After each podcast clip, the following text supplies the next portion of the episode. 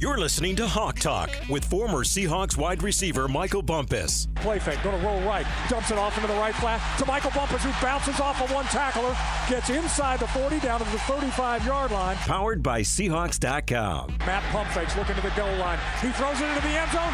Touchdown Seahawks! It's Michael Bumpus with a diving catch in the end zone. A 10 yard touchdown reception for Bumpus, and the kid out of Washington State has found himself a place on this team. Now, here's your host, NASA Chobe. The Seahawks get back to their winning ways, beating the Jets 23 to 6 at Lumen Field on Sunday, keeping their playoff chances alive. It was a great effort by the Seahawks on offense and defense. Geno goes 3 0 on his revenge tour against the former teams. Big win for the Seahawks, but it's been a little bit of time, but we start this thing off with our guy, Ray Roberts, in the trenches.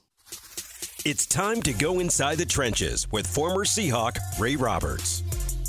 Big Ray, it was a great win on Sunday. Excited about that. It was the Seahawks' first home win since I checked back. It was actually October 30th against the Jets, so it's been a long time. Another good thing that happened was the first time that Ken Walker had back to back 100 yard rushing games in his career. What did the Seahawks figure out on Sunday, and what have they figured out the last two weeks when it comes to the run game? You know, what I, I think it was a combination of two things. I think uh, a couple weeks ago at halftime, remember. Um, uh, Ken Walker came out the second half and had a, a big day. And at the press conference uh, or the post game conference, he said that you know that at halftime they were telling him you know to, to kind of get more decisive in his in his approach. And we talked about his ability to receive that coaching and how it was going to pay off for him uh, in the long run. And so it showed up again, you know, yesterday because he was very decisive. Even you know Turbo, who is sometimes questioning whether you know he's been a little too indecisive or you know tapping his feet at the line of scrimmage before you know hitting the hole. Uh, was impressed by his decision making and just making a decision and saying, "I'm going to go get this three or four yards." Because if you think about it, the first play was what sixty something yards, and then after that, he probably averaged a little less than four yards to carry. But it was because he had established the threat and he had established his commitment to been decisive in how he was running, it really made a difference in the run game yesterday. Ray, it was nice to see Ken Walker do his thing, but he can't do it without the big boys, man. Stone Forsythe um, got his first career start. What'd you say out of him? Uh, I thought he played good. I watched him quite a bit in the in the first half, and I was watching mainly just to kind of see what they were trying to do to him in the pass game. I, he's such a big dude that in the run game, you'd line up Jake Curhan beside him or uh, Colby Parkinson, and that's a that's a massive a lot of uh, of human bodiness to uh, to move some people. So he was doing pretty good in the run game, and then he held his own in the passing game. But The, the sack that he gave up, I think, was there's a pressure from the guard, and then Geno kind of uh, stepped a little bit deeper into the right side, and then it kind of uh, gave um, uh, Stone's guy an opportunity to get the sack. But I was impressed with how he played, and I was also impressed with how uh, Austin Blythe played. Uh, you know, I've been critical of him over the last couple of weeks, but he did a pretty good job against Quinnen Williams. You know, Quinn, I think, maybe had a couple hits on the quarterback, but I think he only had one tackle. So uh, they did a pretty good job of keeping him in check.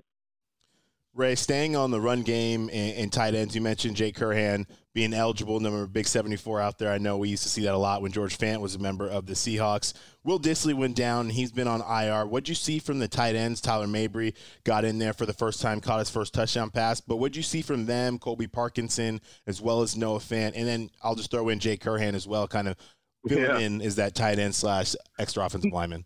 I thought they did a good job of involving the tight ends again. You saw that they were trying to get the ball to Dissly. They, uh, you know, they got the ball to Fant. Like they were trying to get the get the ball around to the tight ends. Because to me, like that has been the glue to the offense. That to me, that's what unlocks this offense is the use of the tight end in the passing game. And so it was kind of good to see them get those targets again. Then, you know, like we talked about Jake, uh, you know, I think the only reason that you know he loses out at the right tackle spot is that he's probably you know, in space, not as athletic as you'd like in a pass blocker. But to me, he's one of the more more effective run blockers on the team. So to have him come in as that that uh, you know elephant position, I guess if you want to call it, as a tight end in the run game, uh, I thought that I thought they that was a good choice by them to use him that way because he is he is a dude that can move the pile and, and he impacts the running game in a positive way. Let's go to uh, to the other side of the football. Uh, the defense, man, did not surrender a touchdown and got after the quarterback, man. A guy who we expected to have a big year. It's kind of come on late. Darrell Taylor had two and a half sacks, three QB hits. Um, how far has this young man come? Well, you know, it's, it's interesting because, you know, at the beginning of the season, man, I had so much hype for this dude. Like, he was a guy that I was the most excited to watch this year. And then after a couple weeks, he just wasn't playing to where I think they wanted him to play. And uh, Nwosu was playing pretty good, and Mafe was coming in and playing good. And then I think it was a, I forget the guy's name, Johnson Jr. Uh, had that that they had off the practice squad or something was playing well, and so he kind of lost you know his playing time. But here we are at the end of the season, and uh, and he's right there at you know double digit sacks just about. And so the last few weeks, I think he's played a little bit more under control, a little bit more focused, and and play with a purpose. Sometimes when you would rush the quarterback, you're kind of like, man, what is he trying to get done? But you got to have a game plan rushing the quarterback. It's not just I'm just going to outrun run you around the corner. And so he's done a good job with that. And then the interior defensive line did a good job yesterday too. So Quinton Jefferson had a sack and a half, but the other guys were really pushing the pocket so that those edge rushers can get to the quarterback. Helps that Mike White is not a real elusive dude, so you knew what spot he was going to be in. And so they, I think they got what four sacks and ten hits on him. So they did a really good job getting after the quarterback yesterday. Staying on defense, one of the things that happened on Sunday, which hurt, was Jordyn Brooks went down. It looks like he has a serious ACL injury, and your heart breaks for him for sure. He's having a hell of a season. He was, you know, in the top three in the NFL in tackles.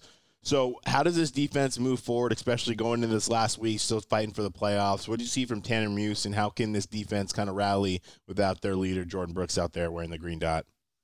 Yeah, well, you know, I think you know uh, this is a time where a guy like uh, having a guy like Diggs is a big deal because he can provide that kind of leadership and that spark, and you know bring some some uh, some comfort to the to the um, defense. But then Cody Barton, you know, when he's had to slot over and play the middle backer, he's done a, a decent job. And so Muse came in yesterday and got a you know got a pass defense and made a few tackles in the time that he had to play. So I think they're. I think if they keep playing with the intensity, just the overall, like I think uh, Trufant was talking about this yesterday about it not being a single person, but being like the whole offense, defense, special teams, and then also just within each of those teams, everybody playing their roles. So the pass rush and the pass defense were connected yesterday. So it has to be the same kind of thing going into this week. Just really relying on everybody to show up and do their jobs to take up for the big hole that that's going to be uh, uh, not having Brooks there. Well, Ray, the Seahawks taking on the uh, Rams this coming Sunday. Detroit Lions taking on the Packers. We need your both your teams to come out with a victory. hoping Seahawks can get in the playoffs. Ray, we appreciate you. You can hear Ray on the huddle every Thursday inside the trenches there as well on the Seahawks pre and post game show with Michael Bumpus. Ray, appreciate you hopping on with us. Thanks, Ray. Peace. Appreciate it, brothers. All right, that was our guy Ray Roberts. Now it's time to get back into the specifics of that game. What had happened? See what had happened at first was was. What had happened was. On Hawk Talk. For weeks, Bump, for weeks, we have been begging the Seahawks to get off to a fast start, and that is exactly what we got on Sunday. Honestly, I think it was the last time Seahawks got off to a fast start was against the Raiders. That didn't end well for them, but it gives you a chance to play the game differently. On Sunday, first play from scrimmage, Ken Walker takes the ball 60 yards down the Jets sideline. Two plays later, Seahawks find the end zone as Geno Smith connects with Colby Parkinson for a 12 yard touchdown, making the score 7 to 0. We'll break that down here in a little bit in the film session. And then on the very next possession, Quandre Diggs picks off Mike White, holding that thing in the air, bump. Pete called it shameful, but they're just having some fun. He was inspired by Deion. Yeah, he was, man. He said prime time did it. You know, he saw it, so he wanted to do it too, man. And um, that was good. I, I felt like the defense needed that. Quandre needed that. The Pro Bowler looked like a Pro Bowler on that right there. And the, the Hawks would go nine plays, 57 yards, and drive down, but had to settle for a field goal that made the score 10 to 0.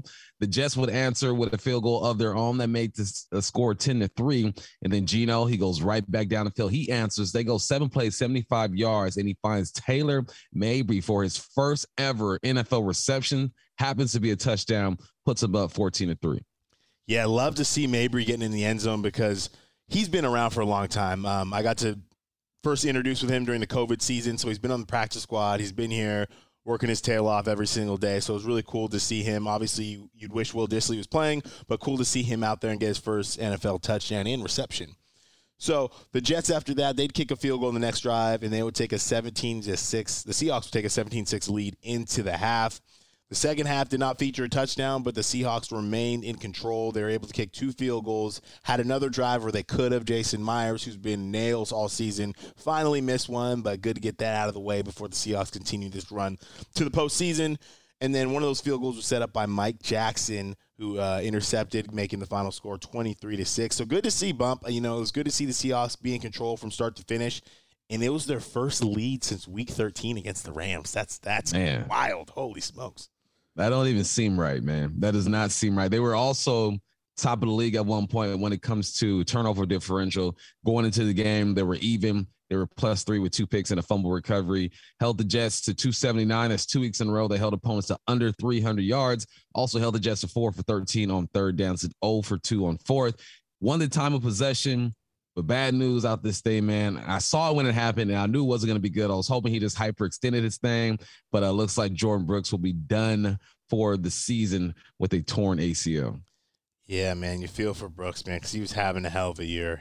Gosh, that yep. sucks. But you know, this team rallies. Next man up, Cody Barton put the green dot on, and Tanner Muse stepped in there. You got Jon Rhattigan out there as well, and you also have Nick Bellore. So there's some guys who played linebacker in this league that'll hopefully help pitch in for Jordyn Brooks. But there was tons of guys who made plays on Sunday playmakers. Touchdown, Seahawks! Playmakers. Show them what time it is. Holy catfish! Geno Smith Back at it, 18 at 29, 183 yards, two touchdowns, QB rating of 103.1. People forget, man, this Jets came in with a very talented defense. We saw it on full display. They got Quinnen Williams, Sauce Gardner, who is as good as advertised. Seeing him live and in person, that boy can play. They have DJ Reed, Joyner. So they got a lot of good, talented players. And Geno Smith did what he could, had a good game, and completed, most importantly, because I'm petty, not not Geno. This is this is coming from me. Completed his revenge tour, going three and zero oh against his former teams, beat the Giants, the Chargers, and the Jets. Geno had nothing but good things to say about the Jets organization. He harbors no ill will, no bitter feelings, but I know it still had to feel good because, you know, I saw a stat today bump. Geno just went over 4,000 yards. Only other player to do that in Seahawks history is Russell Wilson. The Jets ain't never had nobody throw for 4,000. and they've been looking for some of that stuff since Joe Namath or something like that. So it's been it's been pretty wild. So it's good to see Geno ball out against his former team and, you know, also hit a couple incentives in the process. Yeah, man, he made some money this year. And uh, again, he completed the revenge tour. He's going to toss for 30 touchdowns. I'm going to go ahead and claim it. That'll put him in the ranks with Dave Krieg and Russell Wilson as the only quarterbacks in franchise history to do it. So, Geno, man, just continue to have a good year. Ken Walker having a good year too 133 yards on 23 carries. He had 142 scrimmage yards yesterday. So, he's a third rookie in franchise history with a thousand scrimmage yards and ranks second in franchise history for the most rushing yards by a rookie. He's got 936. He needs just 64 yards to reach a thousand. Something tells me the Hawks are going to make sure he gets it. And DeeJay Dallas, the other running back, had himself a day 106 all purpose yards, seven carries for 43, three receptions, two punt returns. He's on special teams as a returner and as a tackler. DJ doesn't leave the field. That's what you need out of a guy like him. Oh yeah, love to see it. DJ's been an important part of this team all year long, and it's good to see him get utilized. I think that's exactly how he needs to be used. A little bit of run, a little bit of pass, a little bit on third down in the return game. So love to see DJ balling out. And then you guys mentioned it, or we talked about it with Ray. Quinton Jefferson had a hell of a game. Four tackles, one and a half sacks, two TFLs, three QB hits. Now it's five and a half sacks on the season, which is a career high. And another guy, Darrell Taylor, we mentioned earlier, three tackles, two and a half sacks, one pass defended and three QB hits. And it was just refreshing to see some pressure. It was refreshing to look at another quarterback who's kind of rattled. You see Mike White, he's throwing yeah. everything high, he's throwing balls in the dirt. He was never comfortable in the pocket. And previously, a lot of a lot of quarterbacks haven't had that pressure. You know, the Sam Darnolds of the world, other guys that were unable to stand in that pocket, Brock Purdy, and be comfortable. That was not the case on Sunday. So hoping the Seahawks can uh, kind of move that forward as they head go against the Rams and hopefully into the postseason. Yeah, man. Um, Quinton Jefferson and Darrell Taylor both did their thing, man. You mentioned Quinton, his stats. You got DT with his two and a half sacks, one pass defended. Um, but this secondary, I was proud of the secondary. Obviously, the big matchup going in was Tariq Woolen versus Sauce Gardner. Sauce had himself a day. He had four passes defended, but uh, Tariq did too. Seven tackles, one pass defended. Mike Jackson recorded his first career interception. Fumbled that thing. His own teammate forced a fumble. It's okay. We kept possession. He also had four tackles and one pass defended. We saw a lot of Johnathan Abram as well. There was a lot of that three safety look um, we uh, we saw against the Jets. He had five tackles and one pass defended. But uh, Quandre Diggs, man, he became the only player in the NFL to record at least three interceptions in each of the past six seasons. That is consistency. And this group held Mike White to 240 yards and a 47.4 QB rating. Needless to say, man, the secondary showed up and did, their, did what they were supposed to do. Absolutely. And I look back at the snap counts. Johnathan Abram played every snap, which is crazy. A couple weeks ago, I think he played two snaps. So that three safety look, especially with you know Brooks out as well. I thought it was really cool to see him. Abram almost had a pick too. He yeah. he'll tell you he should have caught that like yesterday, but it was good to see them. The secondary definitely balled out, so I was really impressed by that. And Quandre Diggs, you're starting to get on list with like Ed Reed and stuff. When you start mm-hmm. doing that kind of stuff, I was looking it up. I think Ed Reed, his streak of at least three was eight seasons. So we'll see if Quandre can eventually catch him. And when you start talking about the goats of the goat at that position, you're in good company with Quandre Diggs. But bump, it wasn't. Uh, it wasn't a, an electric receiver roundup in terms of pass catchers. But what'd you see from them on Sunday? I saw DK only catch one football. I saw that for three yards. This has to be one of the lowest production, it is. Uh, it productive games for him.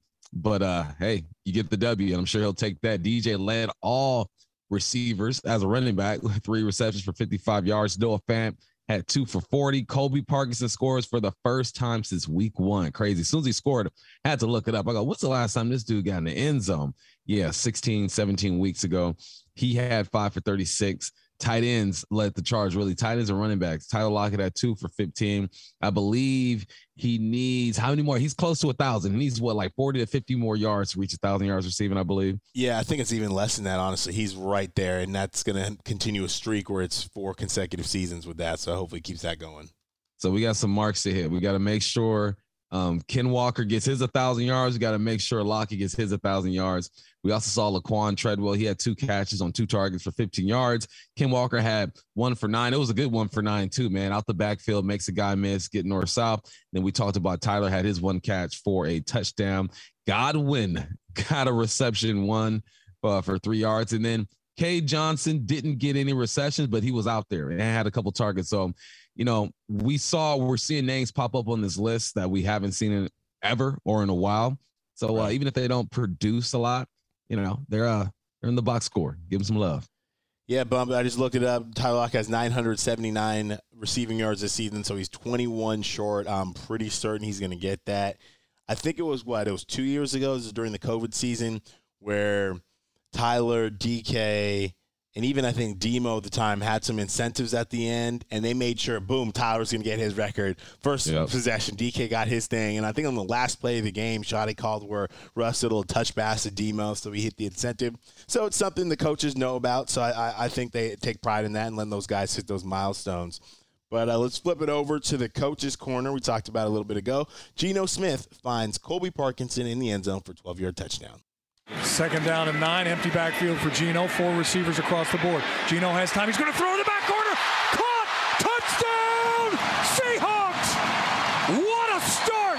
Colby Parkinson from 12 yards out runs a little bender into the back corner, and Geno lays it up perfectly. So only the big tight end at six seven can reach up and grab it the Seahawks, what are we, four plays into the game, have taken a 6 nothing lead. Yeah, you uh you gotta love it. Love to see it, especially early. Raves just said it. What four plays into the game? Actually, was three plays. I want to say and uh, they scored touchdown. You get a little empty look. You got two receivers to the left of Geno. Actually, you have DK and then Ken Walker in the slot. To the right, you got the big boys, Colby Parkinson closest to the line of scrimmage. I believe that's Noah Fant. And then you have, oh no, sorry, that was t- Lockett up top with DK. You got Ken Walker on the bottom on the outside with two tight ends inside of him. Colby being the number three receiver. Um, you got Lockett that goes in motion. It's man, but um, that safety or DB passes Lockett off to um, the defender on the outside on the second level there. And you should know once the Seahawks get down here, they're going to work the back of the end zone, that corner.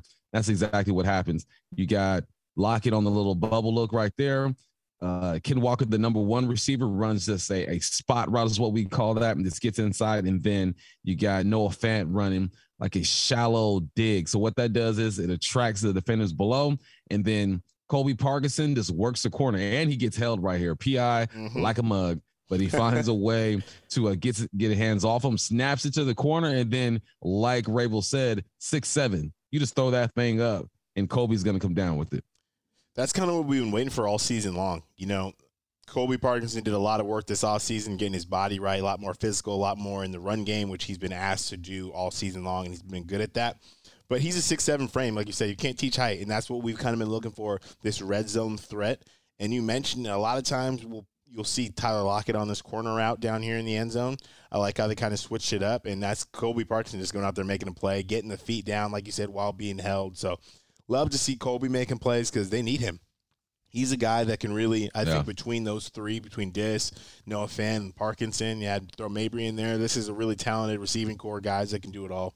So love to see Colby getting after it. But back in victory formation, we haven't done this a lot over the past six weeks, so it's always, always good for a Seahawks victory. Never take it for granted. A knee taken by Hundley. They're just going to let the clock wind down. Pete's not even going to bother taking that last time out. Seahawks get the job done when they absolutely needed it. They started fast and never looked back. It's a lot easier to play with the lead. It turns out, bump. Ken Walker yeah. got the running game on track, back to back 100 yard game. So it was really cool to see that. Yeah, man. Um, it's nice when you jump out in front and this defense doesn't feel like they have to play perfect. But then you jump out in front, then the defense has your back with an interception. So a, a great start. Ken Walker over 100 yards for the second time. And then one of the questions going into this game was, all right, Abe Lucas is going to be out. Who's going to step up and how will they play? And it was Stone Forsythe. And he had an excellent game. We talked to Big Ray. He mentioned he played well. And this offense took care of the football. It was their first turnover free game of the season, which is remarkable to hear. I it didn't it doesn't feel like they turned the ball over every game. I know as of late it's felt like that, but the whole season that was wild. Yeah, man, I, I, didn't believe that when I looked it up, man. So it was really cool to see the Seahawks take care of the football. That's what we've asked pretty much all season long. And then you look at you look at defensively, they kept the Jets out of the end zone. Can't ask for anything more than that. They did what they needed to do, and you wanted to see that against a struggling Jets offense, and that's exactly what they did.